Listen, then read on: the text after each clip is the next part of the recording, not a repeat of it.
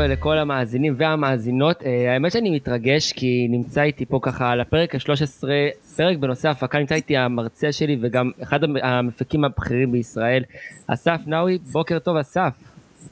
בוקר טוב עומר, אני גם מתרגש, אני גם מתרגש לראות שסטודנטים אה, אה, למדו תקשורת, לומדים תקשורת, והנה, אתה בתקשורת, אתה עושה פרודקאסטים, אתה עושה מלא דברים, אני עוקב אחריך, וזה באמת מרגש אותי ומשמח אותי, וזו הדרך. האמת שחד משמעית, זה הדבר הכי כיף שאני, כאילו הפרויקט שעשיתי, אה, מהיותר כיפים שיצא לי לעשות במהלך התקופה שמאז שהתחלתי ללמוד תקשורת ועד היום, אה, והאמת שאנחנו נתעסק היום, כמו שכבר אמרתי, בעולם אה, שאנחנו, שאתה כאילו מכיר הכי טוב, אפילו יותר טוב ממני, ואני, היה לי את הכבוד ללמוד ממך כמה שאפשר מהעולמות האלה של הפקה, בימוי, כל ההתעסקות הזאתי. Uh, אתה כמובן הבעלים של חברת נאווי uh, פרו, uh, חברת הפקה uh, שעובדת היום הרבה עם כאן 11, כאן חינוכית, יצא לכם סדרת טלוויזיה לא מזמן, אבל אנחנו נלך להתחלה, לעולם הזה של הפקה, ממש ממש להתחלה. Uh, ובעצם כאילו אני רוצה לדעת איך אתה התחלת את התחום הזה של הפקה, איך, איך אתה הגעת לעולם הזה של הפקה, לעולם של טלוויזיה, קולנוע. אז קודם כל, אני אתחיל עוד מלפני הלימודים, אני אחרי הצבא טיילתי הרבה בחו"ל, וכשאתה מטייל הרבה בחו"ל והכסף נגמר, אתה מתחיל לחפש עבודה. אה, ומכיוון שאתה אה, טייל ולא היגרת באופן חוקי למדינה שאתה מטייל בה, אז אתה יכול להבין שאת רוב העבודות שאתה תעבוד זה עבודות שהן אה, פחות, יותר עבודות שאתה עובד עם הידיים, מה שנקרא. ואחרי שנתיים וחצי שטיילתי ועבדתי באוסטרליה ובמזרח ובאירופה, הבנתי שאני רוצה להתחיל לעבוד, כמו שאנשים, אה, כמו שאומרים, אתה יודע, אה, מה תרצה לעבוד כשתהיה גדול? אז שאלתי כן. את השאלה הזאת את עצמי, ואז אמרתי, אבל אני לא באמת יודע, כאילו, אני לא אוהב לימודים, אה, אני צריך ללמוד כדי לרכוש מקצוע. פחות מתחבר להרבה מהמקצועות שקראתי עליהם באותה תקופה, או שחברים שלי הלכו ללמוד. אבל אמרתי, אני אוהב לראות uh, טלוויזיה ולראות סרטים. והחיים שלי הם די uh, חי בסרט, שנתיים וחצי, מטייל סביב העולם. ולכן אמרתי, אוקיי, אם אני חי בסרט, ואני אוהב לראות סרטים, ואני אוהב לראות טלוויזיה, אז אולי נלמד קולנוע וטלוויזיה. וכך היה, הלכתי, נרשמתי ללימודים, באותה תקופה גרתי בלונדון, עברתי איזה מבחן בבית ספר שהיה בזמנו תחת השם של גיא ריצ'י, במאי מאוד מאוד אה, מוכר וגדול בעולם. אה, ואז אה, נרשמתי ללימודים בלונדון והתחלתי סמסטר, אפילו לא סמסטר, זה היה ה pre של הסמסטר, עושים הכנה, בגלל שהאנגלית זה לא שפת האם שלי. אז הבנתי שזה מאוד מאוד מעניין אותי, אבל יהיה לי הרבה יותר קל ללמוד בעברית. וחזרתי, החלטתי שאני עוצר את הטיול וחוזר בעצם לארץ, ונרשמתי ללימודי קולנוע וטלוויזיה במכללת אריאל, ובשנה הראשונה כבר הבנתי שאני צריך לשלב עם זה, בגלל שאני בן אדם קצת פרקטי ועם קוצים בתחת, אז uh, זה נורא נורא חשוב uh, ללמוד את התיאוריה, להבין את העולם בהיבט האקדמאי, ולקבל את הכלים, אבל אתה חייב, ממש חייבים לשלב את זה עם uh, פרקטיקה. והעבודה הראשונה שלי בעצם הייתה אה, שהתחלתי לעבוד אה, כנער מים, על הסט של אה, למה קשור באותה תקופה היה סדרת, היה להם תוכנית אולפן באות, באות שלוש, בערוץ שלוש, וזה היה הכניסה שלי, הטבילת האש שלי בתוך העולם הזה שנקרא תעשיית הטלוויזיה בישראל.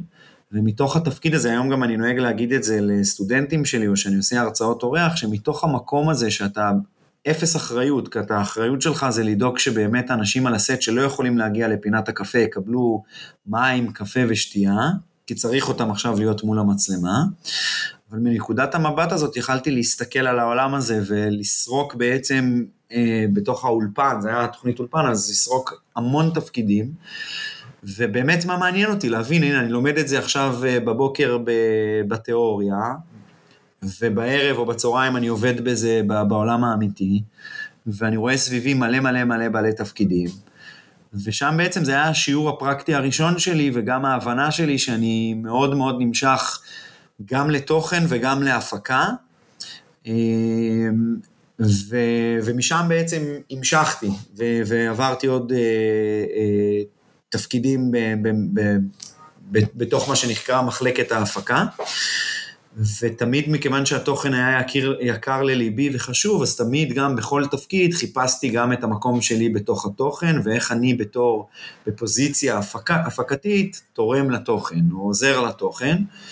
Uh, עד היום בעצם שיש, שיש לי, שאני בעלים של חברת הפקה ומפיק הראשי של החברת הפקה, שבעצם כל פרויקט שנעשה בחברה, אני מעורב, uh, אי אפשר להגיד את זה במאה אחוז על כל הפרויקטים, אבל 70 אחוז מהפרויקטים שנעשים בתוך החברת הפקה שלי, אני מעורב משלב הפיתוח ועד שלב הגשת, במרכאות אני אומר, הגשת הקלטת לגוף השידור או לבתי הקולנוע, בתוכן גם.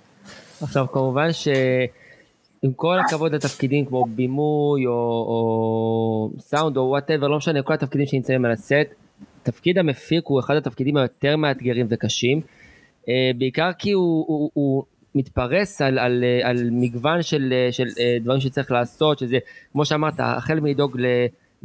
לשחקנים לאיזה, לאוכל, לשתייה, לדאוג וזה, ועד לדברים היותר אה, פרקטיים, זה ש, שהסט יעמוד כמו שצריך, שעובדי הבמה, עובדי ההפקה, אה, אה, יעשו את, ש, את התפקיד שלהם, מה שמוטל להם, את מה שמוטל עליהם, ובעצם זה, תפ, זה תפקיד רציני להיות מפיק ולהתעסק בעולם של הפקה, זה תפקיד שהוא מאוד מאוד מורכב.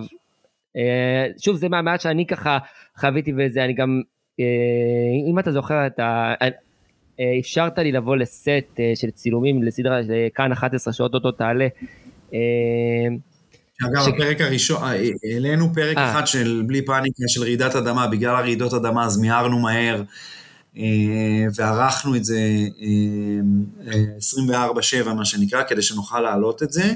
אז פרק אחד שודר, והנה זה גם שתבין את, את מהות המפיק, זאת אומרת, בוא ניקח את הסדרה הזאתי בתהליך הפוסט, שזה תהליך האחרון, ופתאום יש איזושהי דרישה משותפת של גוף השידור, ומחש... זה לא דרישה, זה מחשבה משותפת שלנו ושל גוף השידור, ששווה להעלות את התוכן כי זה חשוב, כי זה תוכן גם אינפורמטיבי לציבור, וצריך להעלות אותו עכשיו, כי קרו כמה רעידות אדמה בחודש האחרון, אז אני כמפיק צריך עכשיו לשנות את כל הלוז של הפרויקט הזה, לגייס עוד כוח אדם אה, בארץ אגב וגם בעולם, ספציפית בפרויקט הזה כי יש הרבה visuals effect, ולגרום לדבר הזה לקרות בתוך סל של אילוצים מאוד כבד, כי עדיין אתה צריך לשמור על מסגרת תקציבית, ועדיין אתה צריך להתמודד מול היוצרים שיצרו את הפרויקט הזה, או האנשים שאתה צריך אותם עכשיו לשריין אותם לתוך הפרויקט, ולהם גם יש אילוצים מסביב.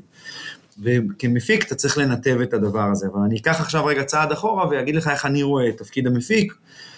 אז תפקיד המפיק, תמיד כשבאים אה, מפיקים לעבוד תחתיי בהפקות שאנחנו מפיקים פה במשרד, אז אני תמיד נותן את הדימוי הזה, אנחנו בעצם, צריך לחשוב, לתאר עכשיו איזה חנות חרסינה, מאוד מאוד קטנה, עם מדפים עמוסים במוצרי חרסינה, פילים, מאפרות, לא יודע, כל, כל מוצר חרסינה שעולה, כוסות, חרסינה ושרוכיות.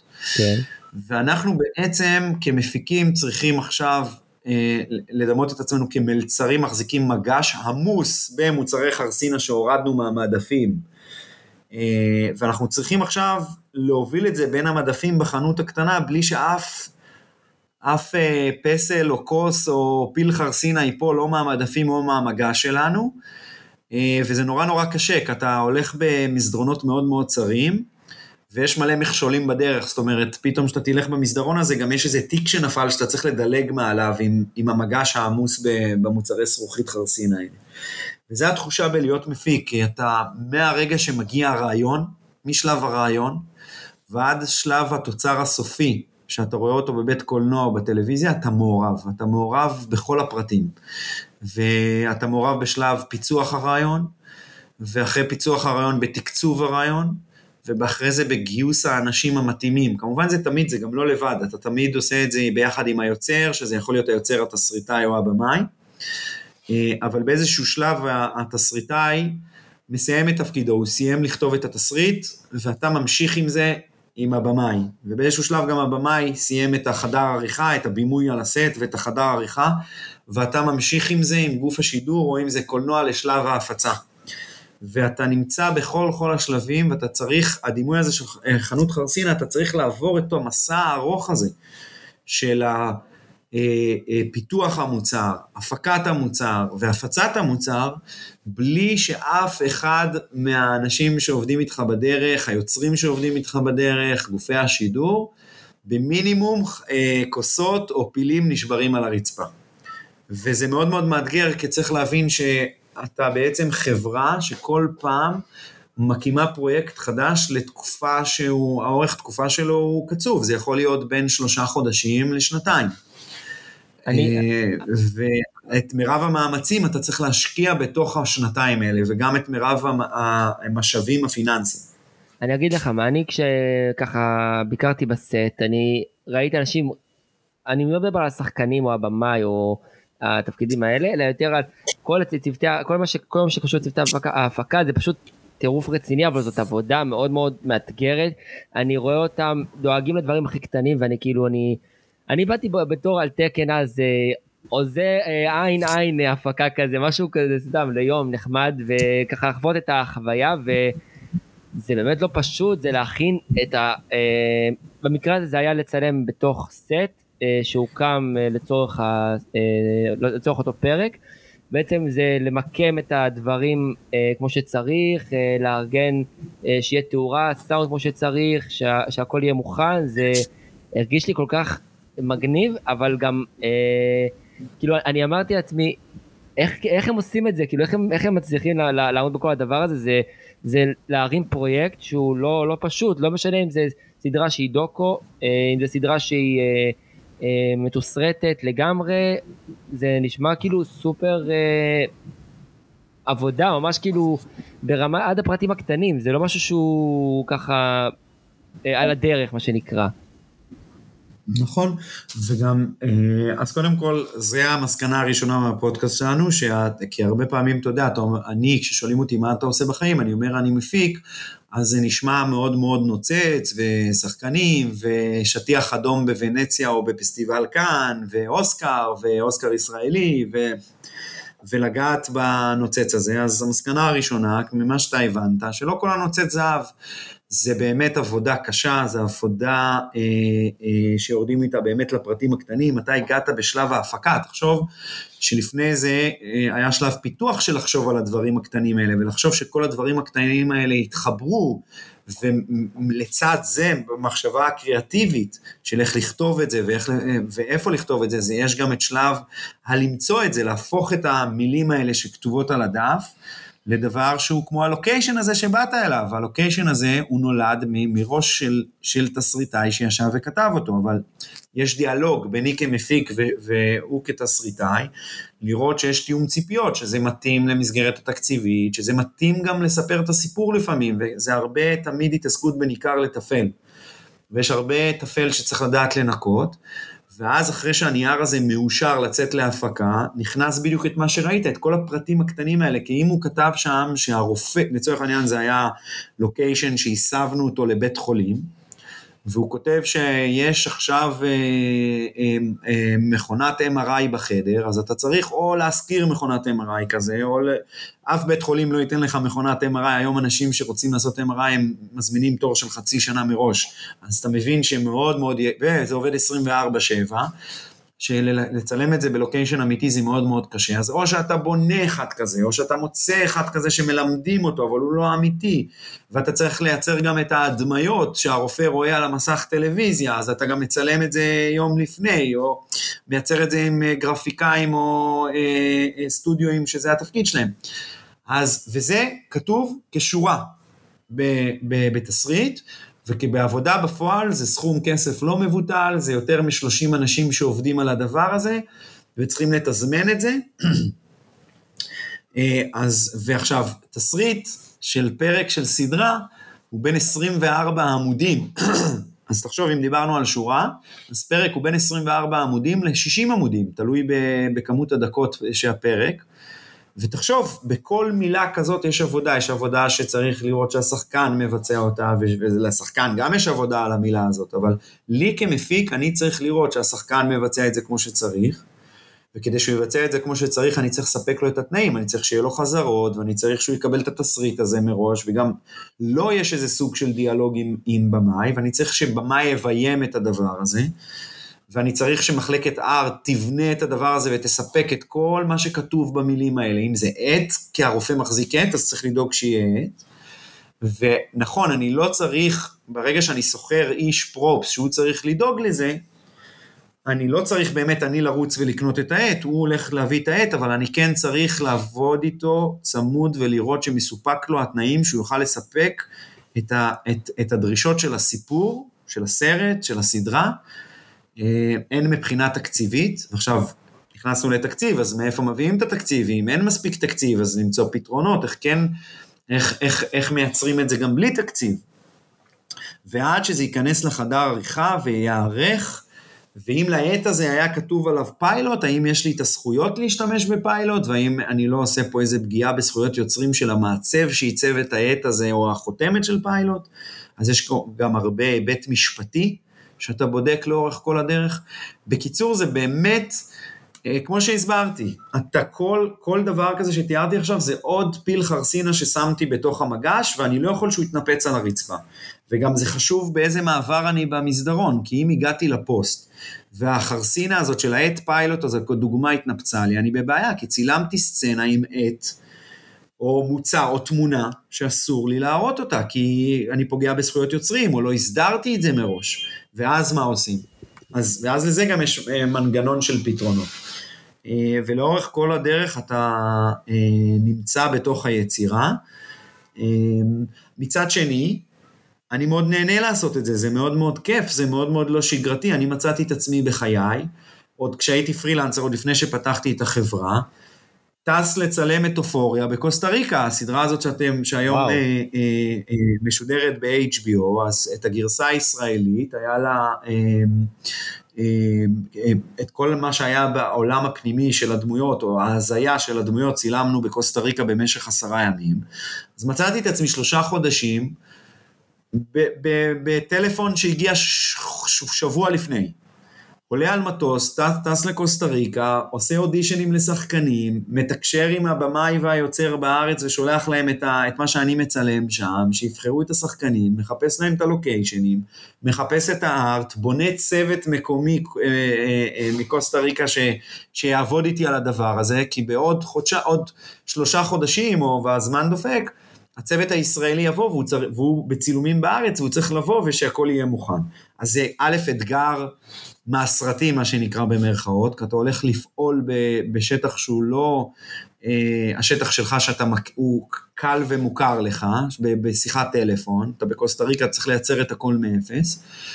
וזה מאתגר, וזה לא שגרתי, אתה שובר שגרה, ואותו דבר היה לי עם אלאבי אקספרס בברזיל, להפיק פתאום סדרה שלמה בעברית בברזיל, בתוך אי, עם האתגרים שזה אה, דורש ממך. עכשיו אני גם מניח וזה נורא ש... אני, אני גם יכול להניח כן. מהמעט שאני מבין מזה ש, שגם לא, לא, לא רק אה, בדרך כלל מה שהכי בדרך כלל הדבר שהכי כאילו במדרג הכי נקרא לזה זול לצלם זה בתוך אולפן ובדרך כלל הדבר הכי יקר זה לצלם כבר בחו"ל, בלוקיישנים של חוץ בחו"ל, זה, אני מניח שזה בטח עלה כפול מלצלם נניח בארץ. או שאני טועה. אז תתפלא שלא, כי כאן אתה נמדד כמפיק, מה אתה מצליח לעשות בעצם, איזה יתרון אתה כמפיק מביא, איך אתה, אחד הקשיים הכי, שאגב, גם כשעשיתי פרויקטים אמריקאים גדולים, אה, אה, נוכחתי לדעת שגם שם יש, שהיצירה פוגשת את התקציב. הבמאי או התסריטאי כתב שעכשיו צריך אה, לפוצץ איזה משהו נורא נורא גדול, ואין תקציב לעשות את זה. גם בהומלנד האמריקאי נאלצתי להגיד לבמאי, no budgets, כבר אי אפשר, אנחנו, אפרופו, כשאני אומר הומלנד, אז הפרקים שצולמו פה בישראל. גם פה נאלצתי באיזושהי אה, סיטואציה להגיד לבמאי שדי, ניצלנו את כל החזון והחלום שלו, וזה בלתי אפשרי. ואו שהסטודיו מביא עוד תקציב ואני גורם לזה לקרות, או שאנחנו אומרים פה בוא תקשיב, תקשיב בוא אני אתן לך פתרונות אחרים.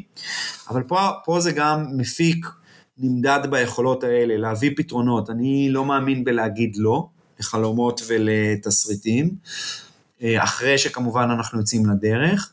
אני מאמין שאפשר להגיד, זה אפשרי, אבל אם אנחנו עושים את הסצנה הזאת שנורא נורא אה, ביקשת, זה אומר שהסצנה שכתובה בפרק 10 שאנחנו רוצים לעשות שם איזה משהו גדול, בוא נמצא פתרון שיכול להכיל את התקציב, או למצוא כל מיני פתרונות שאתה בתוך סל הכלים שלך כמפיק יכול לייצר אותם ולחסוך בעלויות, או... אה, או אה, אה, לאפשר, לאפשר את הדבר הזה בגלל הידע שלך והניסיון שלך אה, עם כלים אחרים. ואני אתן דוגמה. לצורך העניין, אם יש לי נורא נורא חלום גדול לצלם באיזה מלון, או לצלם עכשיו בחו"ל, כמו שאמרת, ואני עכשיו יודע שרק הטיסה תעלה לאנשי צוות המון כסף, אז אני כמפיק יודע שבתוך הכלים שלי יש לי בעצם שחקנים נורא נורא מפורסמים. אז אני יכול לנצל את זה, לייצר איזושהי סיטואציה של PR, שאנחנו טסים עם החברה הזאת, נותנים להם חשיפה בתוך זה שאנחנו מצלמים בתוך הפרק את המטוס שלהם, בשעות הגבי על פי חוקי הרגולציה, מה שמותר, ומה שמאפשרים, ובתמורה לזה אני אקבל הנחה בכרטיסי הטיסה, או אני אקבל את כרטיסי הטיסה בחינם.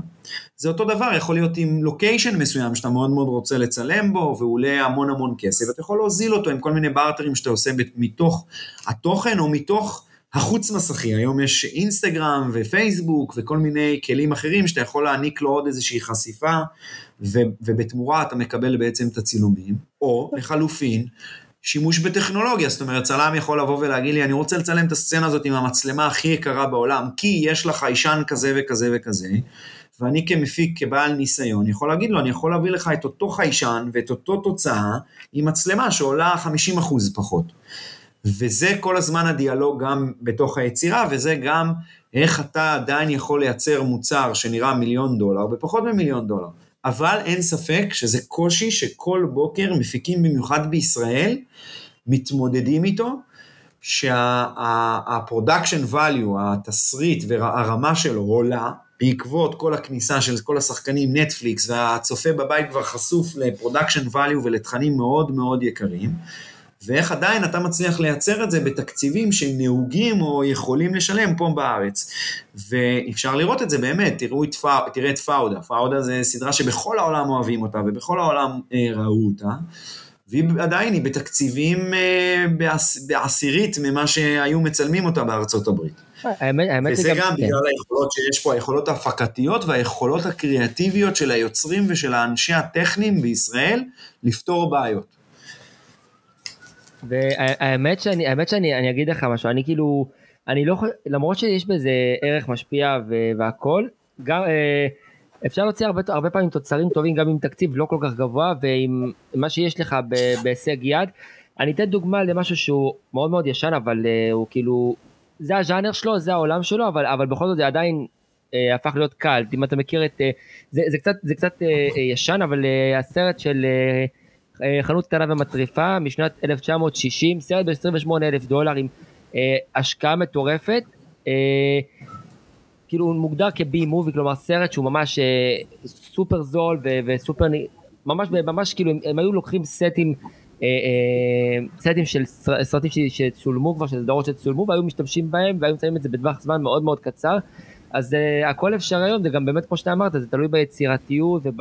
היכולת של המפיק וה... כן, ותלוי גם, ותלוי גם מה התסריט בסופו של דבר כן. דורש, כי חנות קטנה ומטריפה זה יכול היה לעשות את זה גם בזה, וזה אחד לקורה, אבל נגיד, כן. אם אתה אה, מסתכל על ז'אנרים, אז ז'אנר אימה, הוא ז'אנר ש, שהוא בארצות הברית אני מדבר, כן. ז'אנר, כי בארץ הוא פחות קיים, הוא, הוא מעט מאוד עשו פה אימה, אבל ז'אנר האימה בארצות הברית הוא ז'אנר שאתה ב, ביום הראשון שלו הוא יותר זול, כי אתה לא יכול להשתמש בשחקנים מפורסמים. זאת אומרת, אני לא יכול לשים את בראד פיט בסרט שהוא סרט אימה, כי זה לא יהיה לי אמין, אני מכיר אותו מסרטים אחרים, כן. ופתאום שפתאום הוא...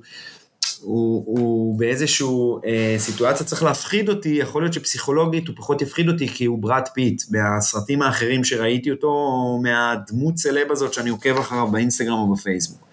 ש... לכן מ day one אתה, לא אתה לא צריך להביא כוכבים, אז כבר המחיר יורד, והדבר השני, זה באמת שזה סרטים שיכולים לקרות גם בוואן לוקיישן, זאת אומרת, בדירה, ואני יכול ליצור את ה, את ה... כמובן זה שוב פעם עניין של כתיבה, ואני יכול ליצור את, את האימה הזאת בתוך הסרט, ולכן גם רוב הסרטי האימה בארצות הברית זה ז'אנר שהוא ידוע, שהוא ז'אנר שהבאג'ט שלו הוא, הוא, לא, הוא לא מהגבוהים, והרווחים שלו הם מטורפים, כי זה ז'אנר שהוא עדיין נצפה והמון המון אה, אה, אנשים אוהבים לראות אותו. האמת שהייתה לי שיחה אה, מאוד מעניינת, אז הייתה לי שיחה מעניינת על צעקה, כאילו צעקה היה, היה סרט לא כזה יקר, הוא הרוויח בטירוף בקולנוע אה, כשהוא יצא, אני מדבר איתך צעקה ראשון משנת 96, הוא הצליח בטירוף, הוא זכה להמון, אבל התקציב שלו לא היה כל כך גבוה, ו- ו- ורוב הסטים שם היו סטים בתוך בתים, אני מניח שזה גם סטים שהרימו אותם בתוך אולפן, לא, לא יודע, או שלקחו את זה, או ששילמו כמה, לא יודע, כמה מאות דולרים, אלפי דולרים ל- ל- לאנשים וסחפו את הבית שלהם לצילום. וגם אז השתלמו, אני, אני לא יודע אה, עד כמה דרו ברימור הייתה מפורסמת אז או לא, אבל אה, היא, השתת, היא לקחה חלק והכל, וזה היה כאילו נראה כן אמין. אה, באמת מדובר בסרט שהוא לא, שוב, 15 מיליון דולר לסרט זה לא דבר כל כך, זה לא תקציב כל כך גבוה, זה תקציב מאוד מאוד זול. זה נקרא מייקרו, זה נקרא micro budget בארצות הברית, זה תקציב מאוד נמוך. והסרט כזה יכול להרוויח מאות מיליוני דולרים. 173 מיליון הוא הרוויח. אז כן, יש שם, יש פה... הוא עוד מרוויח, אתה יודע, אתה, אתה, אתה, זה מה שהרוויח בקולנוע, אבל הוא עדיין מוקרן ב-VOD, והוא עדיין מוק, מוכרים אותו לרשתות טלוויזיה, זאת אומרת, זה נכס שהוא עדיין מרוויח, הוא לא יפסיק להרוויח גם. זהו, בדיוק. עכשיו, אני אה, אכנס להפקות שאתה ככה, יצא לך, שאתה הפקת והכל, ובמסגרת כאילו כמובן, אה, אה, למשל, למשל הסדרה שיוצאת על, שיצרת, שיצרתם ליהוד, לכאן 11, היהודי החדש, לסדרה מייקרס בכאן 11, גם כן עלתה לא כזה מזמן, עדיין משודרת אגב למי שרוצה לצפות. אשמח לשמוע קצת על, ה, על ההפקות האלה והדברים שאתה עושה היום. אוקיי, okay, אז בשנה האחרונה באמת העלינו אה, כמה הפקות. המייקרס, את האחיין שלי בנס, אה, האולפן של בנס, אה, עוד סרט דוקומנטרי שנקרא בין החומות, ועוד סרט קולנוע, עוד סיפור אחד. אה, ובלי פאניקה שכרגע עלה ודיברנו עליו קצת והולך לעלות. ויש לנו גם את התוכנית עם, עם קשת שאנחנו עושים עם אה, אה, רותם אבואב, שזה דוקו וסטנדאפ ביחד, שזו סדרה נורא נורא מעניינת איך היא נולדה, כי אה, אני אספר, אספר איך, איך, איך באמת נולד אה, אה, סדרה. אז היא סדרה דוקומנטרית שאנחנו בטרום קורונה, ממש חודש, חודשיים לפני שהקורונה הגיעה אה, אלינו, למדינה ולעולם, אנחנו פיתחנו, ישבנו אני ורותם אבואב ביחד עם שחר סגל, ששחר סגל היא העורכת הראשית של הסדרה, וחשבנו ביחד, בואו נפצח תוכנית לרותם אבואב בפריים טיים קשת, או, אה, או פריים שני בקשת. וחשבנו, חשבנו, חשבנו, ואז אה, יצאנו לאיזה סוג של פיילוט שאומר, שמדבר על בעצם אה, רותם מגיעה למקומות מיוחדים, פוגשת אנשים מיוחדים, ואז סביב האנשים, סביב המקומות, היא בעצם אה, עושה מופע סטנדאפ. ואז הגיעה הקורונה, ובעצם היה אסור להתקהל, וביטלו לנו, אמרו לנו, תקשיבו, חבר'ה, אנחנו, אי אפשר, אי אפשר לעשות מופע סטנדאפ באמת, לא יכול, אסור לצאת מהבית 100 מטר, זה היה ממש בתקופה הזאת. ואז רותם עם, עם הרבה נחישות אמרה, אני לא מקבלת את זה, אני רוצה להופיע, בוא, אנחנו חייבים להופיע, ובאמת בסיור מוחות מטורף, הגענו למחשבה שהמקום היחידי שאפשר להתכנס בו, זה היה באותה תקופה מלונות הקורונה, חולי הקורונה. אבל אחת הבעיות הגדולות הייתה שבעצם איך רותם תופיע מולם. הרי הם בעצם חולי קורונה, אסור להיכנס לתוך המלון, וכמפיק הרמנו, הרמתי טלפון אה, לפיקוד העורף שניהל בעצם את המלון הזה, ואמרנו, תקשיבו, אנחנו רוצים לבוא לסיור, לחשוב איך אנחנו יכולים לעשות לחבר'ה האלה שעכשיו מאושפזים פה, זה לא אשפוז רגיל גם שאתה מחובר למיטה בבית חולים, אה, לעשות בפניהם מופע. והלכנו לעשות סיור, ממש לבשנו את כל החליפות האלה, כפפות, זה היה בתקופה שממש כולם היו בחרדות מהדבר הזה, יש סגר כללי על מדינת ישראל. אני זוכר שאני נוסע, אני גר ברמת אביב, והייתי צריך להגיע למלון דן פנורמה שנמצא על גבול יפו תל אביב, וזה לקח לי אולי שלוש דקות נסיעה, כי לא היה מכוניות, הכל היה, כולם היו בסגר בבית, ואנחנו עם אישור מיוחד, כי אנחנו אה, עם תעודת עיתונאי ואנשי תקשורת, אז היה מותר להסתובב. והלכתי ביחד עם אה, צלם ובמאי, אה, ושחר, העורכת הראשית, ונכנסנו למלון, למלון הקורונה, ואמרנו, אוקיי, איך אנחנו באמת יכולים להופיע? ואז הכניסו אותנו לאיזה חלל אדיר, שאמרו לנו, תקשיבו, זה, המלון מחולק לצבע אדום וצבע ירוק. צבע אדום זה רק חולי הקורונה, צבע ירוק זה בעצם כל התפעול שקורה מאחורי הקלעים במלון הזה. ובאולם הזה אנחנו הולכים לעשות את ליל הסדר של פסח, וכרגע הוא ירוק, אבל אתם רואים יש דלת שמחברת בין המתחם האדום למתחם הירוק, ואנחנו נסדר אותו לפני, ונארגן אותו לפני, וכשליל הסדר יתחיל נפתח את הדלתות, נצא החוצה, והם ייכנסו, וכבר יהיה להם את האוכל מוגש על השולחנות והכל. ואנחנו נשאיר, נסיר להם סידורים והם בעצם ינהלו את, את, את, את ליל הסדר. ויש לנו מעין אח גדול כזה שאנחנו מצלמים הכל, לראות אם קורה משהו, צריך משהו וזה, אנחנו מיד יכולים לסייע להם. ובתוך ה... היה להם גם אנשי צוות שהיו נמצאים בתוך השטח האדום, הם היו מאוד מאוד ממוגנים וזה, והם הסתובבו עם, אה, אה, בין חולי הקורונה. ואני ישר הסתכלתי ואמרתי, אוקיי, אם אני אבנה לה אקווריום בתוך האולם הזה, והיא תחכה להם והם ייכנסו מתוך שטח הירוק, ואני אמתקן את כל האזור הזה במצלמות רובוטיות, כמו שיש באח הגדול, אבל שהן נשלטות אצלי על ידי ניתוב, נבנה ממש control, כמו שיש באולפן, האם נוכל לצלם את התוכנית הזאת? אז הם אמרו, בוא נבדוק. ואז נכנס, קיבלנו אישור והתחלנו בעצם אה, אה, לבנות את האקווריום הזה. נתתי, הוצאתי כסף למפעל שיבנה לי אקווריום מזרוחית, שרותם תיכנס אליו לפני שהחבר'ה ייכנסו ותופיע, ונחבר לו מערכת הגברה והכל, והם ישבו ממש כמו בהופעת אה, סטנדאפ. ונאמר לי שזה אפשרי, ויומיים לפני הצילומים מתקשרים אליי ממשרד הבריאות ואומרים לי בשום פנו, פנים ואופן, אנחנו לא מאשרים שזה יקרה הדבר הזה, כי איך היא, תק... איך היא תצא? הרי אחרי ש... שהם יצאו מתוך האולם, כבר האולם הזה מזוהם בנגיף הקורונה לצורך העניין, והיא צריכה לצאת. איך היא תלך? ואנחנו לא מוכנים גם להראות שבקשת, בפריים טיים, ישדרו עכשיו אה, תוכנית שכל העולם אה, נמצא בבית מסוגר, ורותם אבואב נכנסת לשיא המחלה מול אנשים שחולים בקורונה ומופיעה. אנחנו בעצם שוברים ברגע אחד את כל, ה... את כל מה שאנחנו בונים פה, שאנשים צריכים לשבת בבית, אסור להתערבב, אסור לצאת. ואני לא ויתרתי, וזה שוב פעם, זה מנגנון של להיות מפיק, יש לי יומה, עוד יומיים צילום, מה אני עושה? אני דוחה בעוד איזה, עכשיו יש לי גם תאריך שידור שקשת נתנו לי, אתה עולה באוויר, לאוויר בעוד איקס ימים. ואנחנו מנסים באמת להפעיל את מירב הקשרים, להיפגש עם משרד הבריאות ולהסביר שאנחנו נמגן אותה ושהיא חותמת על איזשהו מסמך שהיא מוכנה להיכנס והיא רוצה להופיע, ורותם מבחינתה אני רוצה להופיע. ובסוף אני מגיע שוב פעם לעוד ציור מהר כזה בתוך המלון, ואני אומר, רגע, בין האזור הירוק לאזור האדום יש דלת. אם רותם תעמוד באזור הירוק ואני אחליף את הדלתות באקווריום הזה שבניתי, אני בעצם אחבר, את ה... אני אפרק את האקווריום ואני אקח רק את המידות של הזכוכית שבניתי, והיא בעצם תעמוד בצד של הירוק והם יעמדו בצד של האדום, המצלמות כבר יהיו מחוברים לפני, ואנחנו נפרק אותם יומיים שלושה אחרי, אחרי שתארו את החדר, יאווררו אותו, אז אין לי בעיה בכלל. היא נמצאת בירוק, הם נמצאים באדום, וכך היה. וככה עשינו את זה בסופו של דבר, וזה היה משהו ייחודי בעולם. תחשוב, באותה תקופה, כל העולם, יוש... כל העולם, אין התכנסויות, אין בתי קולנוע, אין תיאטרון, אין הופעות, אין כלום. רק בישראל, בתל אביב, נכנסת סטנדאפיסטית, עומדת מאחורי קיר זכוכית, מולה יושבים קרוב לאיזה 250 אה, מאושפזים, אבל הם, אתה יודע, בסופו של דבר, היום בדיעבד אנחנו יודעים שיש לך קורונה זה לא סוף העולם, אתה לא באמת מחובר למכונת הנשמה, באחוז נורא נמוך מחוברים, אבל האחוז הגבוה הוא מתפקד והכול.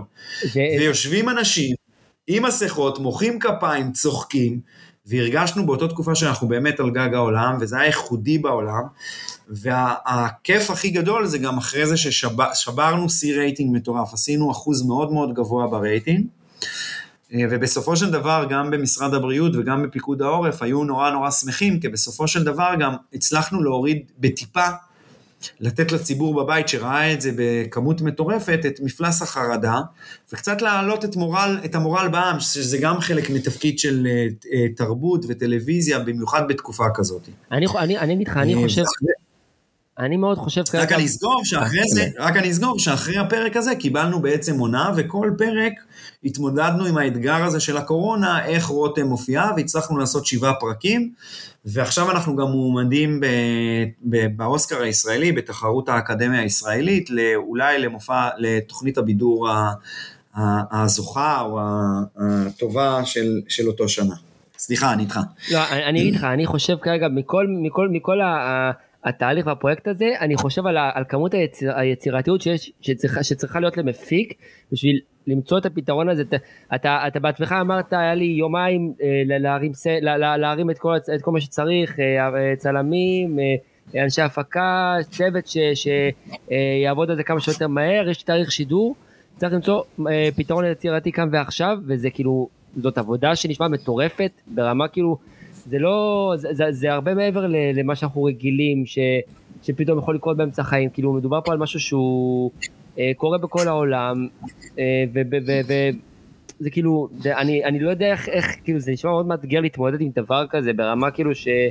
צריך ממש להיות עם אור של פיל כדי אה, לעמוד בכל הלחצים ש, שנמצאים נכון, מכל הצדדים. נכון, יש הרבה לחצים זה, גם לחצים, זה גם לחצים כלכליים, וזה לחצים גם של יוצרים ושל בימאים ושל המעורבים בתוך הדבר. עם הזמן והניסיון, אז אתה הופך להיות יותר רגוע ויותר שקול, ועם כל זה אתה צריך להיות משוגע, כי אתה צריך באמת להיות, תראה, לעשות את הדבר הזה זה באמת להרגיש שליחות, שאנחנו הרגשנו שאנחנו צריכים לעשות את המופע הזה. אנחנו, לא בשביל שנקבל את הכבוד שעשינו מופע ואף אחד לא עשה, אלא באמת הרגשנו שכל המדינה בטירוף, כולם יושבים בבית, כולם ב... ב... רגע, שנייה. אה, כולם עכשיו נמצאים בעצם באיזשהו... אה, חרדה מאוד מאוד גבוהה, ואנחנו באים ואומרים, אוקיי, טלוויזיה, מה, אנחנו שואלים גם את השאלה, מה התפקיד שלנו? רותם שאלה את עצמה, בתור קומיקאית סטנדאפיסטית שמופיעה, מה התפקיד שלי עכשיו? אני צריכה להצחיק אנשים, אני צריכה לגרום לאנשים אושר בתוך כל הטירוף הזה. והיא באמת בצד שלה הייתה נחושה לעשות את זה. אני כמפיק אומר, רגע, מה המהות שלי? המהות שלי זה לייצר, אה, לקחת חלום, לקחת חזון, לקחת אתגר שהוא קשה לביצוע ולגרום לו לקרות, זה המהות שלי כתפקיד, יש מאין, לגרום לדברים לקרות, מחוסר תקציב, מחוסר יכולת לגרום להביא אותם למסך, וזה מה שמניע אותי, זה ה passion שלי.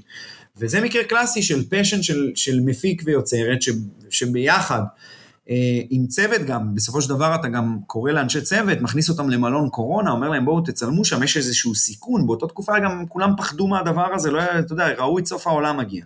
כן. וצוות שהוא נאמן לך ואומר לך, אנחנו הולכים איתך בתוך הדבר הזה, כי גם הם ישבו בבית כל כך הרבה ורוצים גם לעבוד, וגם אומרים, אוקיי, יש פה משהו שהוא באמת ייחודי, ולייצר את הדבר הזה, בסופו של דבר, שגם הקהל בא בהמונה ורואה את זה. אז זה, זה באמת uh, כיף גדול.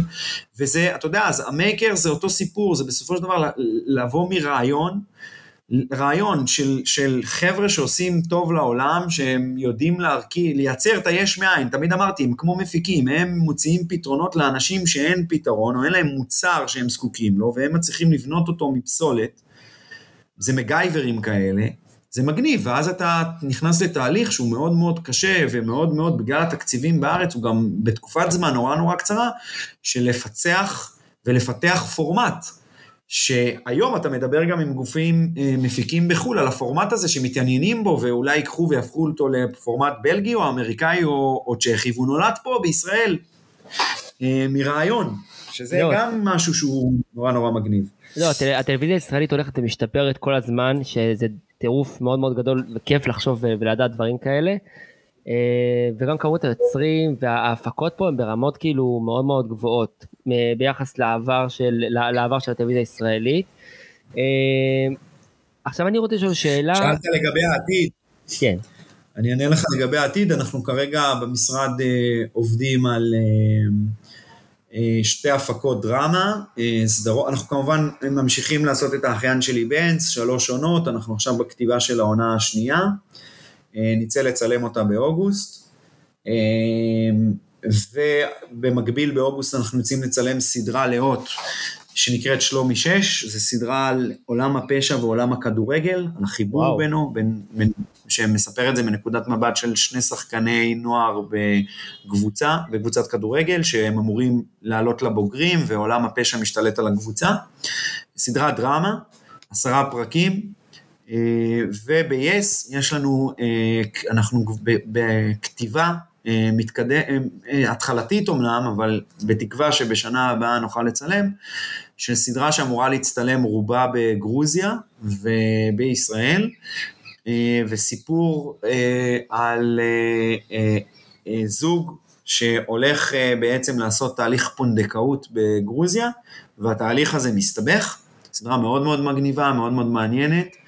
אה, אז אלה שני הדברים שאנחנו, שלושת הדברים שאנחנו בעיקר מתרכזים, וכחברת הפקה אנחנו תמיד, תמיד תמיד אה, אה, פוגשים עוד יוצרים, יושבים, מפתחים, יש לנו עוד המון המון פיתוחים בתהליכים יותר קטנים.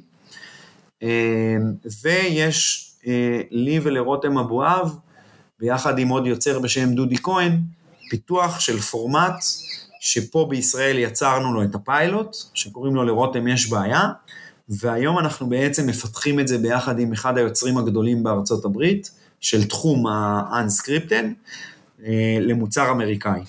אז אה, זה בעיקר הפעילות שלנו עכשיו, אה, לגבי העתיד, למוצרים שנזכה לראות אותם בשנה הקרובה על המסך. ואני ככה יש לי איזו שאלה שקשורה להפקה. לדעתך יש הבדל מהותי בין הפקות טלוויזיה להפקות קולנוע בפן, בפן ההפקתי? להפקות טלוויזיה שאתה מתכוון לא אולפן כמובן, אלא לדרמות. אז דרמה דרמות... מאוד מאוד דומה לקולנוע. דרמה מאוד מאוד, הרי הטלוויזיה, הדרמה נולדה אה, בארצות הברית, הייתה, ועד היום, אבל בעיקר לפני המון שנים, היה מאוד מאוד הפרדה בין אה, הדרמה, או בין אפילו המפיקים שהפיקו טלוויזיה, הם לא הפיקו קולנוע, ומי שהפיק קולנוע, הפיק רק קולנוע. אה, והייתה הפרדה מאוד מאוד ברורה גם ברמת השחקנים. זאת אומרת, שחקנים, הם היו שחקני קולנוע, זה קודם כל, טלוויזיה זה כאילו היה נחשב נחות. אה, ואז HBO הפיקה סדרה שנקראת סופרנוס, שמעת עליה. הצלחה אדירה. הצלחה אדירה, שבעצם, שבעצם ההצלחה שלה גם נבעה במבע הקולנועי, זאת אומרת, פתאום הסתכלו על זה ואמרו, וואו, זה לא נופל מקולנוע. ואחרי זה באו עוד, עוד מלא סדרות כמובן, והיום אתה יכול להבין שעולם הסדרות שולט, והיום שחקנים ומפיקים אה, אה, מעדיפים אה, מבחינה פיננסית וגם מבחינת ההד שזה יוצר לעשות סדרות. והקולנוע עדיין הוא חי ובועט ו- ויחזיק לעול, לעולם בעיניי, ובקולנוע יש קסם, הקסם הוא אחר. קסם בקולנוע שזה, שסרטים הם על, הם על זמניים, זאת אומרת גם היום אני אוכל לפתוח סרט שראיתי בשנות ה-80 ולהתרגש ממנו ולדבר עליו וללמוד מתוכו, וקשה לי להאמין שאני, יש סדרות בודדות שמשנות ה-80, אני עכשיו, אם תגיד לי בוא תצפה בהם עכשיו בעשר פרקים האלה, אני אשב ואראה אותם. אני כמובן אתרפק עליהם, ייהנה מהם, ילמד, אה, יצטט מתוכם, אבל פחות יישב עכשיו לראות את הכל, וסרט זה משהו שאתה עדיין יכול לעשות. אה, וגם אנחנו, שאנחנו מפיקים סרטים או מפיקים טלוויזיה, אז בסרטים אני יכול להגיד שאנחנו מקפידים יותר. אה, כי בסופו של דבר זה 90 דקות, או 80 דקות, או 100 דקות, אז ההקפדה אה, ברמת כמות הדקות שנצלם ביום, אה, או רמת ההקפדה לפעמים ברמת החזרות עם שחקן, או ההארט, או המבע הקולנועי שהוא על חזור, אתה לא יכול לתקן את זה בפרק אחר, או בסצנה אחרת בפרק אחר, זאת אומרת, אתה מצלם סרט וזה, וזה הסרט. אז היא בטיפה, טיפה, טיפה אה, יותר מוקפדת, וכמובן זה אהבה, אתה יודע, בסופו של דבר כן. סיפרתי לך איך אני נכנסתי לעולם הזה, זה מאהבה לקולנוע, מאהבה כן. לראות סרטים. אה, אז תמיד זה מרגש לעשות אה, סרט קולנוע. האמת, ש... האמת שזה, אני גם, יצא לי לראות את עוד סיפור אחד ש... שאתה הפקת, וקודם כל אני מאוד אהבתי את זה, את הסרט. אה, אהבתי את הדרך שבה זה נעשה, וזה כאילו, והרעיון הזה של לספר סיפור, ובעצם להציג אותו על, המסך ככה, מאוד אהבתי גם הדינמיקה שם בין הדמויות שנמצאות בדייט. אה, זהו, מעבר לזה אני לא אעשה לא אספיילר פה לאף אחד אה, אה, את הסרט ככה למי שמתעתד לצפות בו. אפשר לראות אותו ב-VOD של כל, ה... של כל הרשתות. אז רוצו לצפות. אני אספר לך על חוויה, הנה, בתור מפיק, על כן. חוויה, על עוד סיפור אחד, אבל על, ה... על ה... אחרי, בתקופת ההפצה.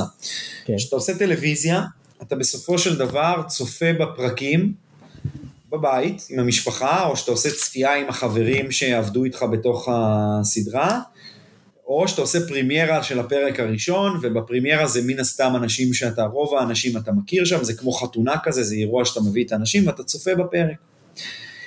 אבל יש לך נעלם מאוד מאוד גדול, באמת, ב, לא ב, כתגובה אחרי זה כביקורת בעיתון או כאחוז רייטינג, אלא לבאמת מה הצופה מרגיש תוך כדי תהליך הצפייה, אתה לא באמת חווה את זה איתו.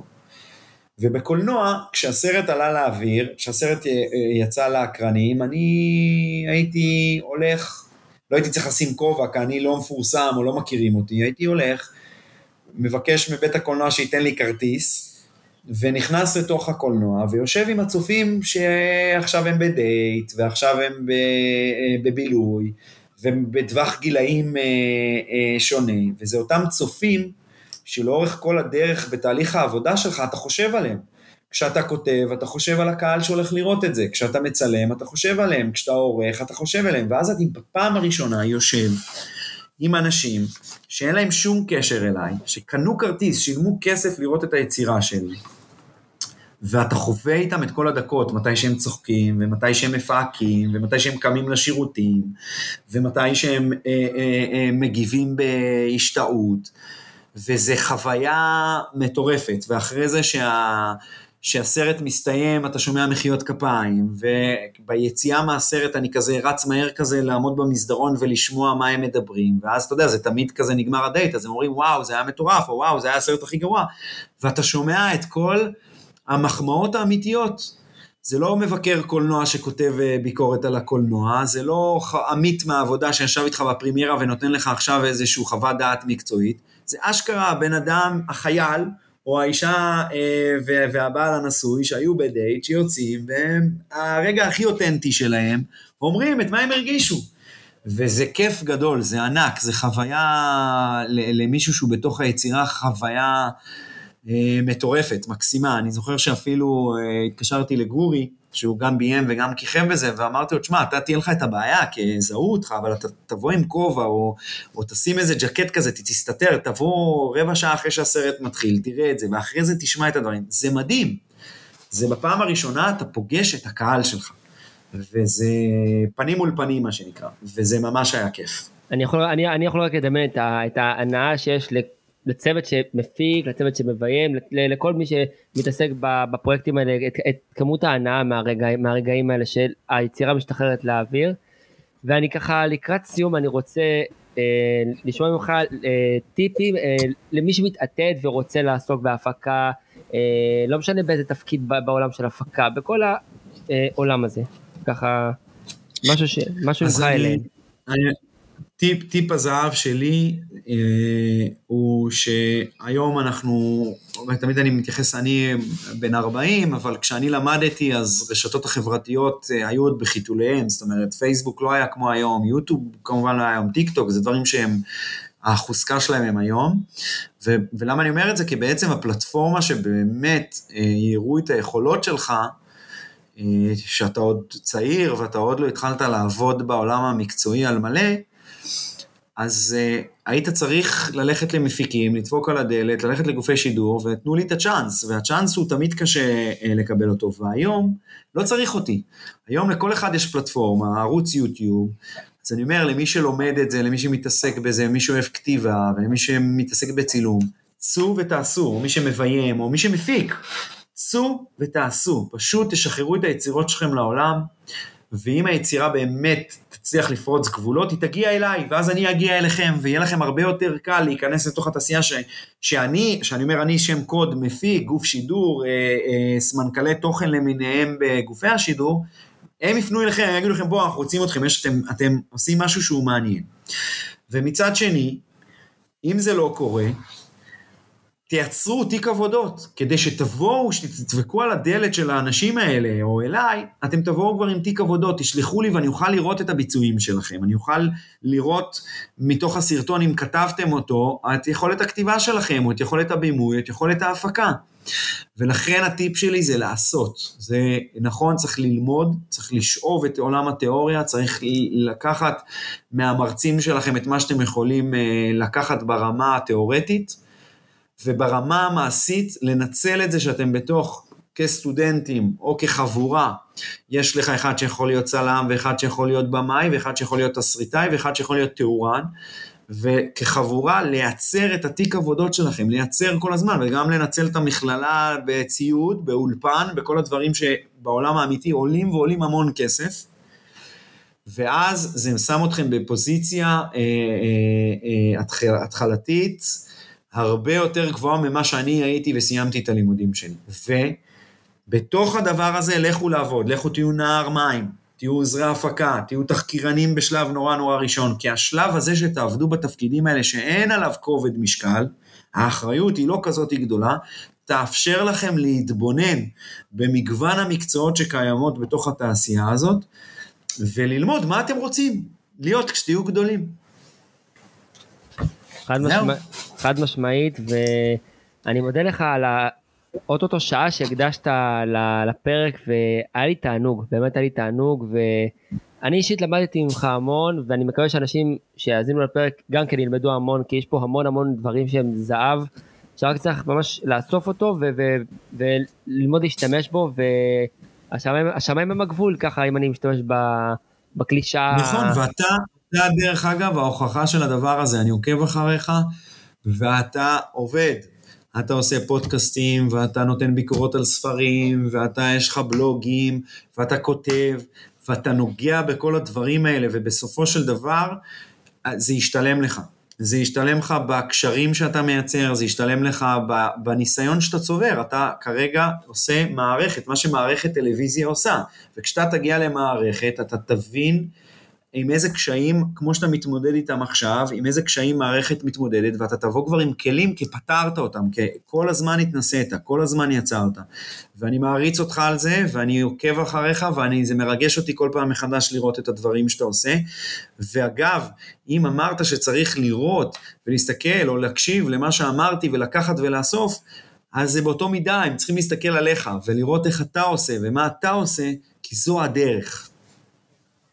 תודה רבה, אני באמת, זה הכל באהבה ובשמחה ואני מאוד מאוד נהנה ממה שאני עושה, כי גם חשוב ליהנות מהדרך, לא רק לעשות וזה, אלא נכון, גם ליהנות. נכון.